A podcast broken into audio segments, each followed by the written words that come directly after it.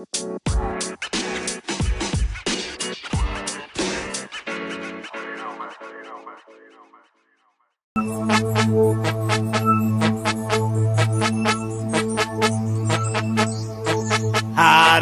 ini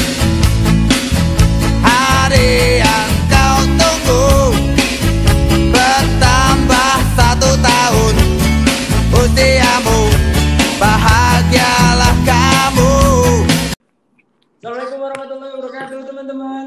Waalaikumsalam warahmatullahi wabarakatuh. Selamat datang kembali di podcast cerita-cerita. Spesial banget ya episode kali ini kayaknya kita akan coba mengucapkan harapan-harapan kita ke depan untuk kampus kita tercinta. Ya, spesial dan mendadak jam 8 pagi diambil rekaman ini di kantor masing-masing dengan kondisi atasan belum pada datang. Mudah-mudahan keburu selesai sebelum bos-bos kita pada datang. Amin. Oke, langsung aja ke topik utama kita di hari ini tepat tanggal 1 April. Kampus kita yaitu Institut Teknologi PLN bertambah usia. Gokil. Ini eh, mungkin kalau untuk ITPLN-nya ini antara tahun pertama atau tahun kedua lah ya. Eh, Oh iya betul. nama ITPLN tapi tapi untuk eh, kampusnya, gedungnya atau nama Sekolah Tinggi Teknik PLN-nya sudah lebih dari 20 tahun ya. Berarti berapa usianya? Tepat 23 atau 24 ya? 23. Sepertinya ya. Nah, karena kampus kita lahir tuh 1 April 2000 eh 2000 1998. Mm-mm, Ya, betul. seumuran kita kita ya, yang angkatan 2016. Dua tiga tahun. Korek bro. Gila. Seumur gua bro. Beda satu tahun. Lebih tua satu tahun dari gua sih. Ah, apa ya? Kalau membahas tentang ulang tahun kampus ini sebenarnya yang spesial adalah eh gue pernah dapet kado di ulang tahun kampus sih. Gokil nggak? Asik. Kampus ulang tahun gue yang dapet kado, bro. Gila dikasih sepeda gue anjay. Ingat gua, ingat gua. Iya. Ingat. Yang katanya mau datengin Jokowi. Al. Tapi nggak jadi. Ya nggak tahu lah ya udah dibangun aspal. Eh ini ulang tahun kampus lu kenapa kita jadi malah ngegibahin kampus? Nggak boleh, nggak boleh, nggak boleh, nggak boleh. ya Allah, ya Allah. Ya tentunya itu jadi kenangan juga sih ya, asik kenangan manis. kampus 23 tahun. Menurut lo 23 tahun nih eh usia untuk apa ya? Untuk universitas ini ada di tahap mana sih seharusnya? Apakah kampus kita, alma mater kita ini sudah sudah tepat berada di posisinya atau sebenarnya harusnya 23 tahun ini bisa lah lebih daripada itu? Gimana menurut lo? Kalau di usia 23 tahun ya, dengan apa namanya pengupgrade kegiatan seluruh seluruh komponen ya, baik itu fisik, eh, terus internal kampus sendiri, itu menurut gua sih udah pencapaian yang luar biasa sih buat kampus kita sendiri. Karena satu eh, kampus kita udah mulai ke nasional gitu kan. Terus dengan uh, sosok Prof. Iwa sendiri sekarang yang memimpin kampus kita itu menambah apa ya wibawa atau marwah kampus kita itu jadi elegan banget lah. Dengan perombakan gedung secara fisik kan. Itu menambah good looking banget bro. Asli. Kaget gue juga ke kampus pas itu pas setelah semua pembangunan selesai ya. Iya, keren banget. Gue Artinya kita punya harapan besar semakin bertambahnya usia kampus ini paling tidak untuk di tahun sekarang menginjak angka 23 kita mengapresiasi terkait hal-hal yang sudah diubah, hal-hal yang sudah ditingkatkan, hal-hal yang sudah dikembangkan. Namun kita juga nggak boleh cukup puas ya terkait apa yang telah dirasakan atau dilaksanakan ada mungkin beberapa sektoral yang harus juga diperbaiki dan salah satu yang mungkin ya mungkin harus segera direalisasikan adalah terkait karya-karya yang paling tidak bermanfaat untuk kampus sendiri lah. Kalau misalkan memang Benar. bermanfaat untuk bangsa terlalu besar, paling enggak untuk kampus sendiri. Karena kita melihat kampus-kampus lain di luar sana, apalagi kita yang basicnya adalah institut teknologi, kita juga harus punya karya lah, yang yang bisa menjadi uh, paling tidak kebanggaan untuk kampus kita sendiri. Harus diperbanyak.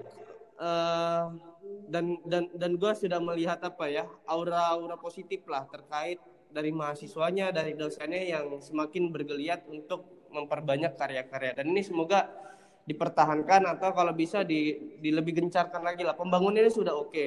Kemudian dari sisi mungkin struktural organisasinya juga sudah mulai rapi. Ya sudahlah uh, untuk sektor itu cukup gitu ya untuk di usia yang sekarang. Mari uh, kalau misalkan gua boleh atau nanti pihak kampus bisa mendengar podcast ini yuk pak ibu dosen teman-teman adik-adik yang masih ada di sana uh, mari buat karya sebanyak-banyaknya sebaik-baiknya paling tidak untuk kampus sendiri atau untuk mimpi yang lebih besar untuk bangsa kita gitu. Kita ya itu juga sesuai dengan uh, grand design jangka panjangnya Prof. Iwa juga kan. Itu bro ya buat karya nggak sah apa ya nggak nggak melulu tentang teknik menurut Mm. gue ya karena buat mahasiswa sendiri terutama penyokong utama sebuah universitas ya seharusnya mereka bisa tahu kemampuan diri mereka pribadi kembangin itu entah lu mau apa kayak di bidang usaha di bidang mungkin media atau uh, apa ya lebih khusus lagi atau lebih bagus lagi kalau di bidang keteknikan kayak gitu kan tapi itu kembali lagi ke diri kalian masing-masing ada ada kita yang masih aktif menjadi mahasiswa. Kalau bisa tunjukinlah kemampuan diri kalian secara maksimal kembangin terus kalian bisa apa ya membuat bangga diri kalian pribadi terutama kan. Terus untuk orang tua juga pasti bangga dan alma mater kita juga makin melambung tinggi gitu kan dengan prestasi-prestasi yang bakalan kalian mikir boleh lah. Maksud gua ini di ulang tahun 23 tahun ya. Boleh lah kita selain nanti di ending mungkin menyampaikan harapan doa dan apa ya eh kesan lah untuk kampus kita. Sekarang kita coba kritik lah. Kritik-kritik tipis saja eh Oke. apa nih yang yang bikin lu greget kayak woi lu tuh udah 20 tahun 23 tahun masa sih untuk hal-hal yang mungkin ya yang mungkin ada belum bisa dibilang enggak kalau menurut lu? Eh, ini terlepas dari apa namanya untuk apa ya menjelek-jelekan atau apa pun itu semoga kritik ini dapat membangun bagi pihak-pihak yang mendengarkan podcast ini. Kalau menurut gua dari segi eh, mahasiswanya sendiri sih kembali lagi ke mahasiswa dan dosen Mm. karena menurut gua dari dua segi itu itu harus saling eh, apa ya mutualan harus saling bekerja sama Mm. nggak lagi dosen itu sebagai pengajar doang tapi benar-benar sebagai apa ya ya wali murid ya ya bapak ya orang tua ya ya semuanya lah bapak atau ibu orang tua di lingkungan pendidikan. Dan menurut gua mereka benar-benar harus saling kerjasama sesuai dengan uh, tugasnya masing-masing. Karena uh, satu dari segi dosen ini menurut gua uh, kalau dibilang kurang sebenarnya ada dosen yang benar-benar berpengalaman uh, di bidangnya gitu kan. Tapi menurut gue dosen-dosen juga perlu menambah skill mereka baik itu skill lapangan atau skill uh, apa ya skill mereka di, di bidang mereka lah sesuai dengan kuliah yang mereka ajarkan.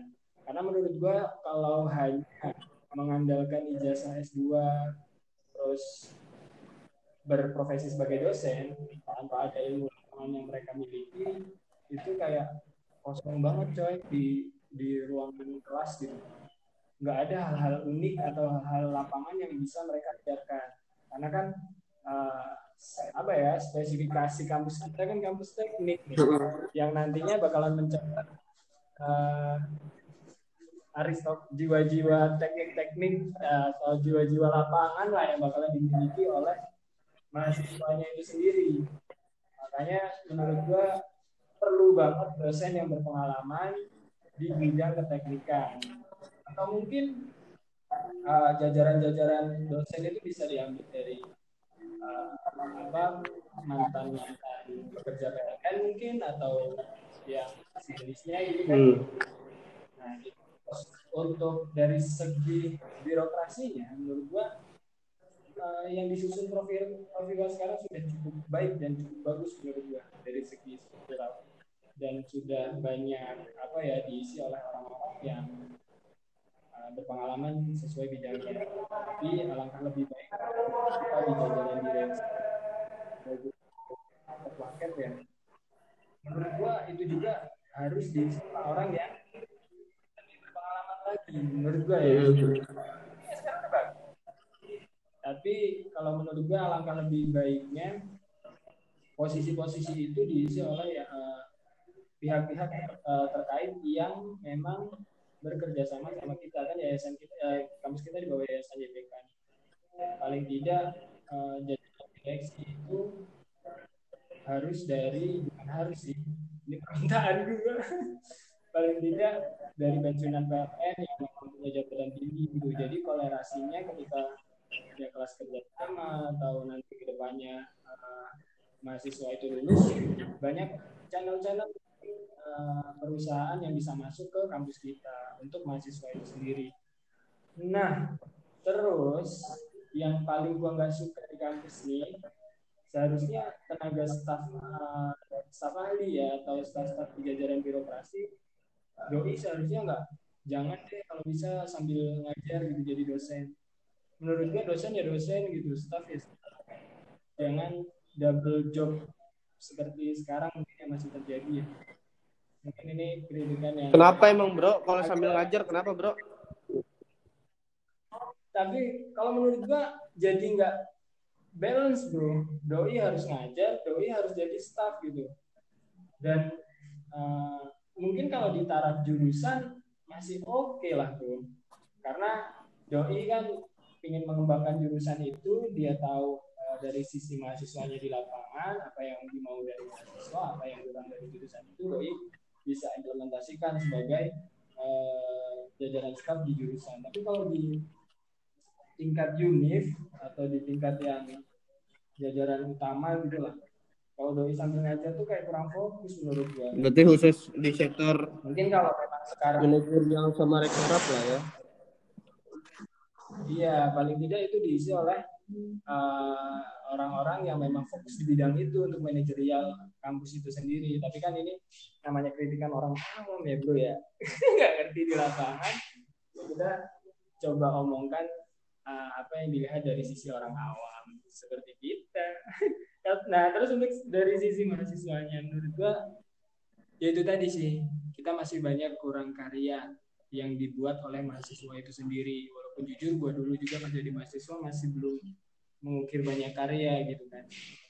Ya ah, sedikit banget lah. Gue juga menyesali akan hal itu. Tapi kan kita sampaikan ini supaya adik-adik kita yang masih menjadi mahasiswa aktif bisa lebih apa ya lebih membuka wawasan pikirannya supaya kampus itu butuh karya kalian kalian pun karya karya, karya kalian sendiri untuk kalian kembangkan di dunia pasca menjadi mahasiswa karena ya karya itulah yang akan membuat kita hidup menurut sih. Iya. kalau dari kritik takut kepanjangan Iya nih. maksud gua kalau kalau gue ya kalau gue secara pribadi mungkin yang harus dengan segera dilakukan gebrakan adalah terkait kerjasama dengan PLN. That's it kalau menurut gue. Terlepas birokrasinya seperti apa, kemudian bentuk kampusnya bagaimana, gua rasa banyak harapan calon mahasiswa atau mahasiswa yang sekarang sedang menempuh pendidikannya di sana atau bahkan sampai kepada orang tuanya berharap ya karena ada embel-embel PLN gitu ya ya dua pilihan ya memperjuangkan adanya kerjasama atau ilangin aja nama PLN-nya sekalian kan gitu konkret.